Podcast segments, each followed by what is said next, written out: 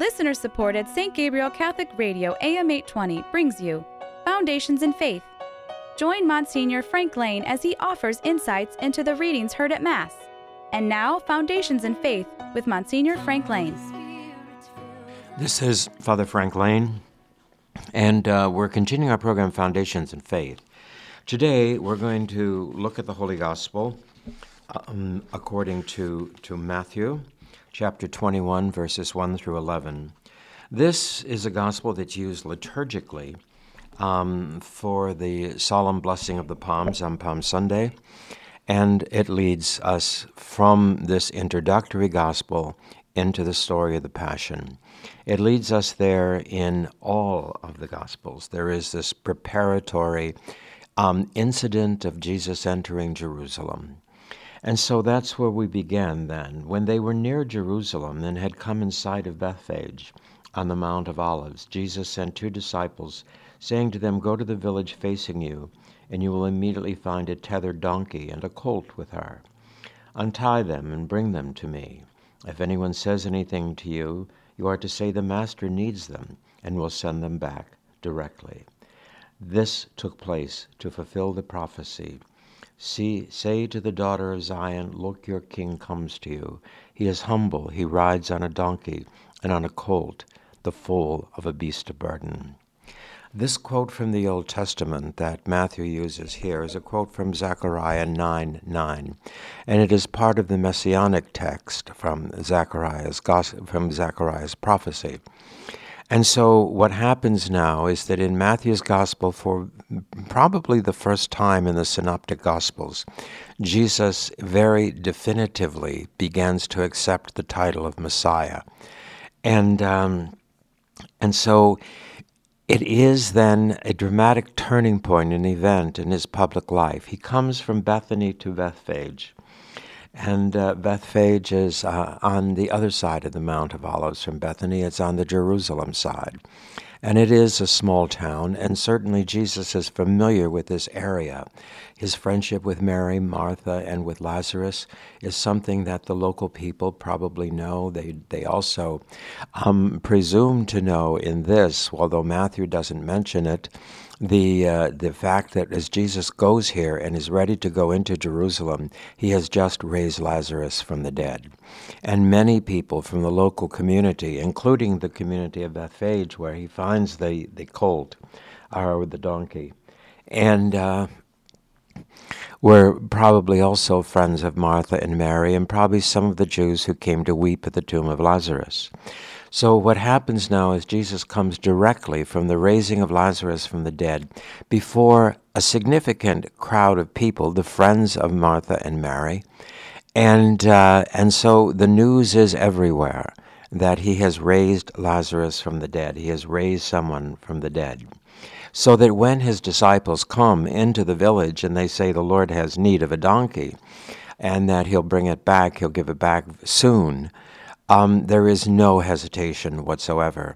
For they have just been struck by the fact that there has been in their midst a prophet, and that the prophet has made a manifestation of himself as the Messiah. And it's for this reason that they quote the prophecies of, of Zechariah, very, very directly saying, all right, now, this is a messianic event. This is when Jesus has come kind of out from undercover and now is to begin to manifest what it means to be a Messiah. He's going to undertake the very activity that Peter told him he couldn't take when Peter acknowledged him as the Messiah in Matthew sixteen eighteen. He is going to now prepare for his uh, final triumphant enter- entrance into Jerusalem. Remember also in the Gospel of the raising of Lazarus, when Jesus said, "Come, let us go back to Judea." And the disciples argue with him, you know, they just tried to stone you to death there. You're going to go back? And uh, and he says, you know, we're going back in the daylight. In other words, we're going back in the light of a revelation of the wonder of God. And so what happens, of course, is he goes back, and they do kill him. And so he now, though, however, enters into the final phase, into the passion and death and the resurrection. And he does so in triumph. It says, "So the disciples went out and did as Jesus had told them, and they brought the donkey and the colt, and then they laid their cloaks on their backs, and Jesus sat on them. And great crowds of people spread their cloaks on the road, while others were cutting um, branches from the trees and spreading them in his path. And the crowd who were um, who went in front of him and those who followed were all shouting, 'Hosanna to the Son of David. Blessings on him who comes in the name of the Lord. Hosanna in the highest heavens.'" So, first of all now, the, the, they give the royal welcome. The cloaks are laid down before him. They are cutting branches from the trees, probably olive branches, although they could have been bringing in reeds, um, you know, from the countryside, kind of creating a mat for the donkey to walk on. Uh, I suppose, you know, like rolling out a carpet for some kind of royal event or some kind of celebrity event, that this is their version of rolling out the red carpet. As Jesus then enters Jerusalem, knowing full well what the apostles have already worried about and warned him about, they're going to kill you. Um, and yet he does so with great crowds of people, um, hailing him and shouting, "Hosanna to the Son of David." The very fact that he's called, they call him the Son of David, is a threat to Jerusalem, because that's who they expected the Messiah to be. They expected him to be a descendant of David and to assume the throne of David, his father. In a way, now, they have been able, they have been able to, to overcome their, their prejudices toward who the Messiah would be. And part of that are the great signs, the healing of the man born blind, the raising of Lazarus. But all of this is a local phenomenon. All of this is something that has transpired, and in kind of a small way. Many people are involved. Certainly there's a crowd when Lazarus comes out of the tomb. And certainly many people were knowledgeable about the, uh, the healing of the blind man. But to say that this was a national event or something would be to, to in the extreme.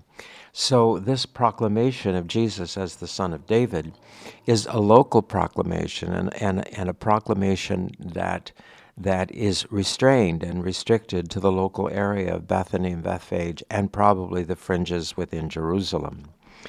And so when Jesus then enters in, in fulfillment of the prophecies of Zechariah, the people acknowledge that this is the fulfillment of a messianic prophecy when they call him Hosanna to the Son of David. And uh, and though so when he entered Jerusalem, the whole city was up in turmoil.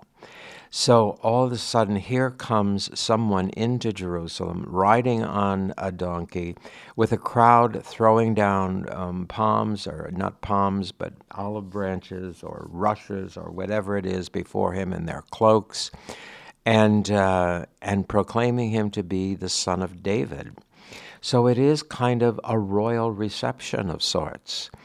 And, uh, and so the people were in turmoil. The whole city was, what is this? What is going on? And you can only imagine the Pharisees and the scribes and the Sadducees. "So who is this?" people asked. And the crowds answered, "This is the prophet Jesus from Nazareth in Galilee." So it begins. And so now what we find is the truth starts to come out, but the truth is, as always, a tremendously disturbing and a tremendously upsetting phenomenon. So what then do we see as we move from this in, into into the story of the uh, of the Passion of the Lord?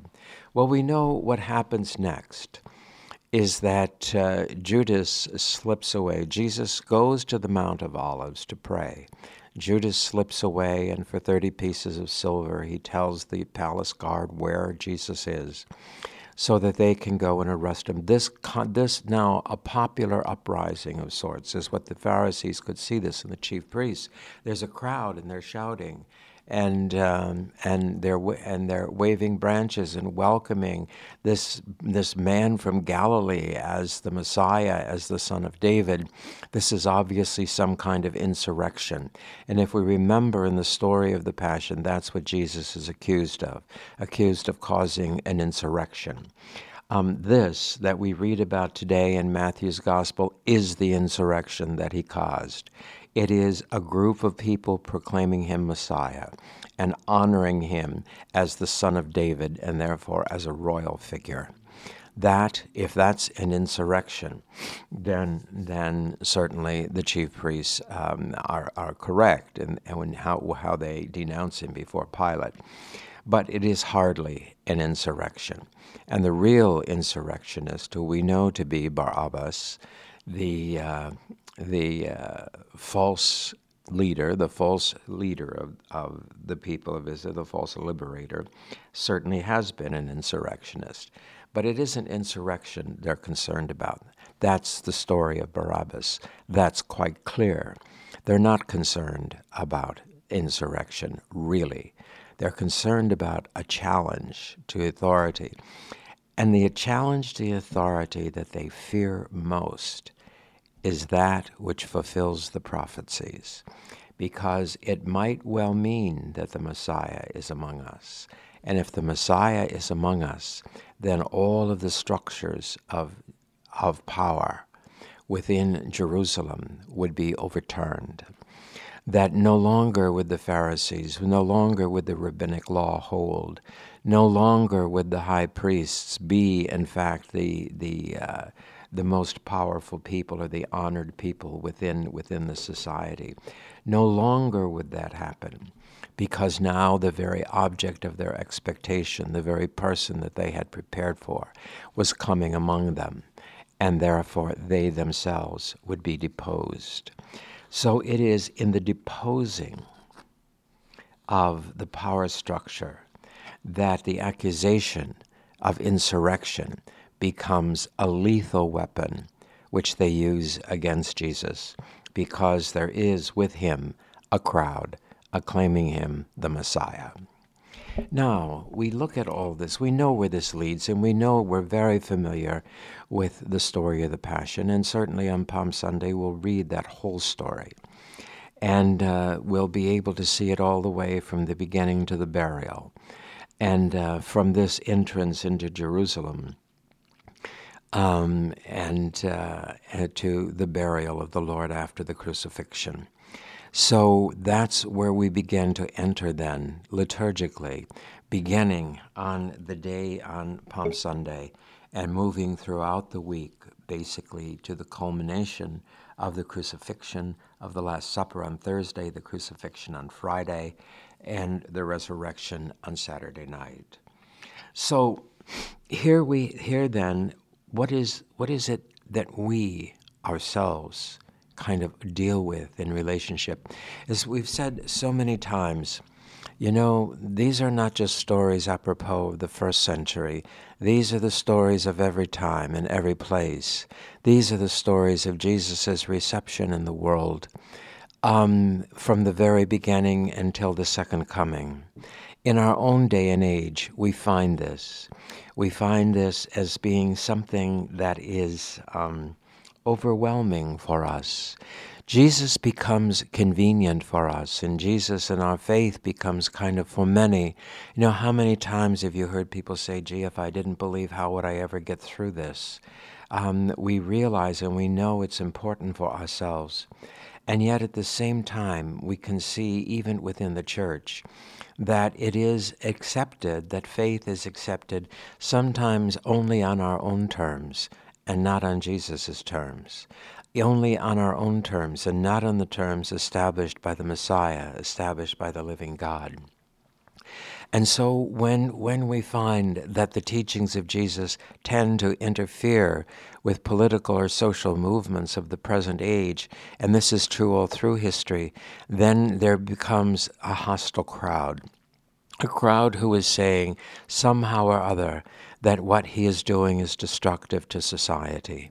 We find the very progressive movements within uh, within our own country, the whole um, L G B T Q T movement. Um, we we find, you know, the the whole issue with the trans questions and so forth. And when Christianity in some way, shapes, or forms seems like an obstacle to the unlimited progress of of these particular movements, then all of a sudden, then Christianity becomes dangerous to society. It's identified then as, well, it's a hate movement.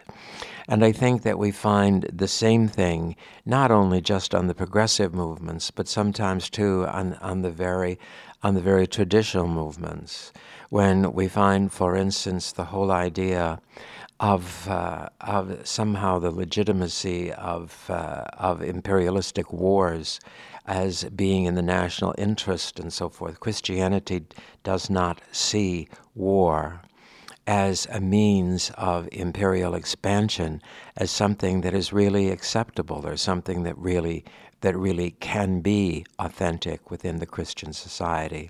And yet if the Christians res- if the Christians resist that kind of endeavor on the part of a national society, be it ourselves or others, um, then Christianity again is seen as a problem, and is seen as a causing of social unrest, and seen as a cause of, uh, of uh, in some way, shape, or form, um, a disruption and an, and an, a, an act of, of hostility toward the hosting society of the faith.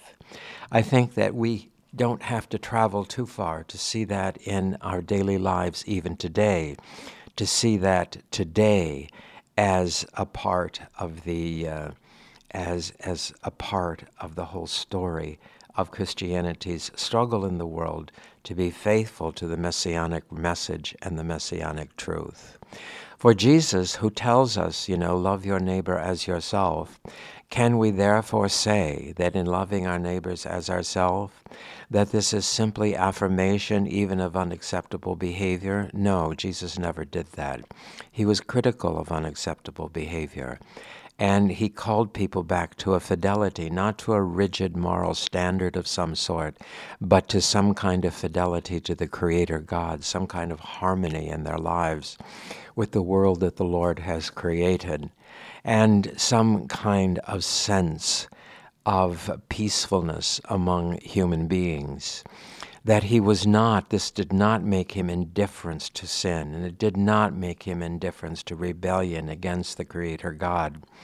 It did not make him, therefore, to say, oh, well, um, after all, the individual, my individual right takes precedent over your individual right, and that's okay.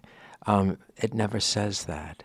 Each person, from the moment of their conception, and we see this in the Feast of the Annunciation of the Lord, that was until the third century, the Feast of the Incarnation of Jesus Christ. It was before the twenty-fifth of December became Christmas for us, before it was the Feast of the Manifestation of the Child, that it was, in fact, the Feast of the Incarnation. And it wasn't um, an, until a, a Western abbess traveled into the East and brought with her the Western notion of the twenty-fifth of December, that the East began in any way to even celebrate that at all instead of the twenty-fifth of March.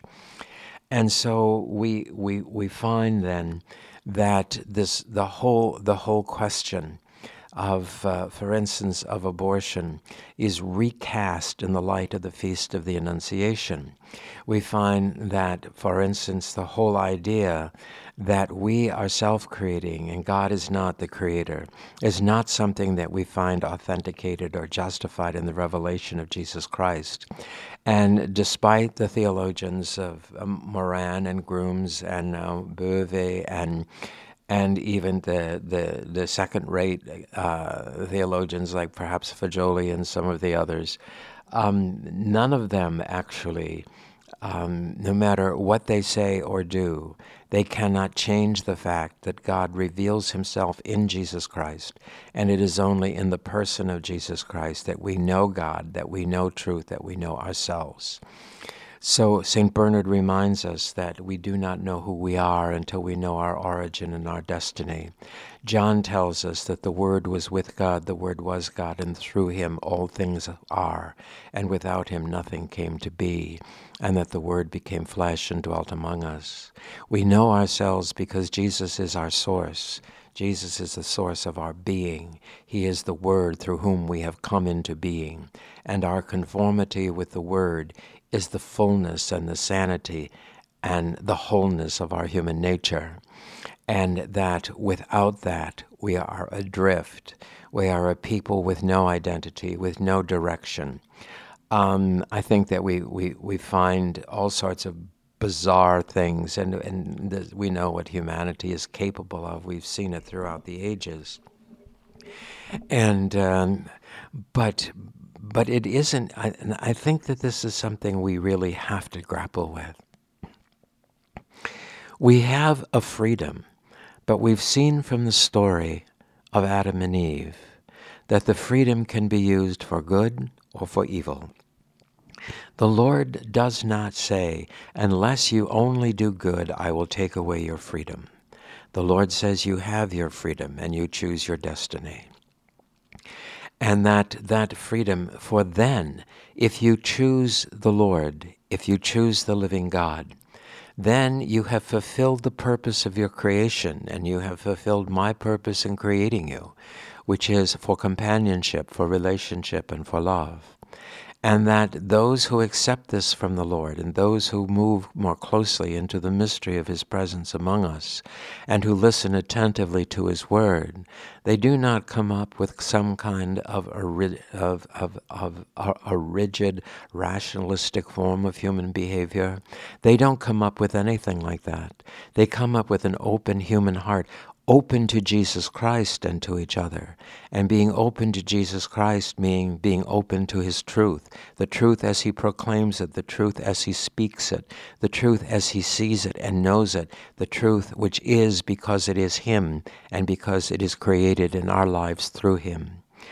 This idea, then, that for Jesus to be in, to be an interruption into the power structures of, or the social structures or the social constructs of our society. We see in the gospel that we're looking at today in Matthew twenty-one, one through eleven, he is being hailed as the son of David, therefore he is an insurrectionist. Why is he being hailed as the son of David? Because he has raised Lazarus from the dead. Why is he rejected somehow or other for that? Because it takes glory away. It takes glory away from the chief priests, from the scribes and the Pharisees. It's a situation very similar to seventeenth century France, when in the beginning, um, the king Louis the fourteenth's hatred of of the sisters of Port-Royal, of the early Jansenist, not the, not the final, but the early Jansenist movement, was because it deflected glory from the king and returned that glory to the Lord. Um, and that it was a miraculous healing through a relic of the crown of thorns that threw the king into a rage because it seemed to authenticate somehow that God was to receive the glory and not himself. That's exactly what happened here in Jerusalem.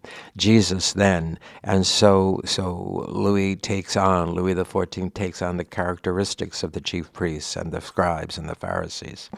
And in our society today, we are surrounded by the scribes and the Pharisees who resist and who resent the coming of Jesus Christ and the proclamation of his word because it dethrones them from their power, from their positions of absolute power over the lives of others, when it dethrones them from their illusion of power through being the ma- the manipulators and, and the uh, the masters of, of social constructs and political realities. It refuses to submit and to surrender to the word of the living God. In our own personal lives, while we see this within the order of society, we see it also within our own lives. We see, for instance, our own kind of resistance to the teachings of Jesus Christ. Have you ever heard it said, you know, well, the church says this, but I think? Um, that somehow placing ourselves on the level with the revealed magisterium of the church, with that which has come into the world from being itself through the Logos, through Jesus Christ, which is, in the, therefore, revelation being the person of Jesus and not a body of propositions, and that, therefore, interaction with the person of Jesus is interacting with the truth, and interacting with the truth that oftentimes contradicts our convenience, our desire, our wish. And when it does, we have the choice.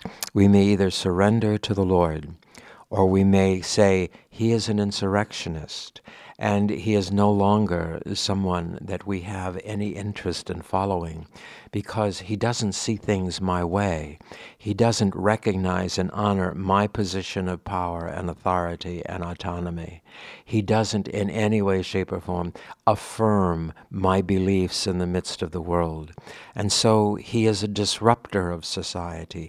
He is the creator, as they say nowadays, of hate speech. He is an object, a symbol of hatred for humanity, because it is the Lord Jesus in his person who somehow or other calls us to wholeness and fullness, reality and the truth of who we are. And when that truth of who we are is displeasing to us, then we have a chance to stand back with the scribes, the Pharisees, the chief priests, and say out loud in the midst of the world, he is an insurrectionist. He is the bearer of hatred.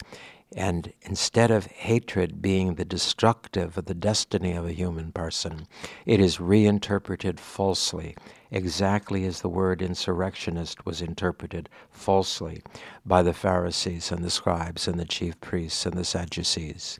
That Jesus is not an insurrectionist, and he is not a symbol of hate. He is a symbol of wholeness and integrity and human patience and human tolerance and human love. And he is not an advocate of deviant social or political positions within the world. When we therefore ourselves approach the living God, let us do so with humility. Let us do so with a desire for truth. Let us do so with a desire for us to reflect as best we can the source from which we have come, in order that we might be conformed ultimately to the destiny for which we were created. Foundations in Faith is a production of listener-supported Saint Gabriel Catholic Radio A M eight twenty. Archives of Foundations in Faith are available at st gabriel radio dot com.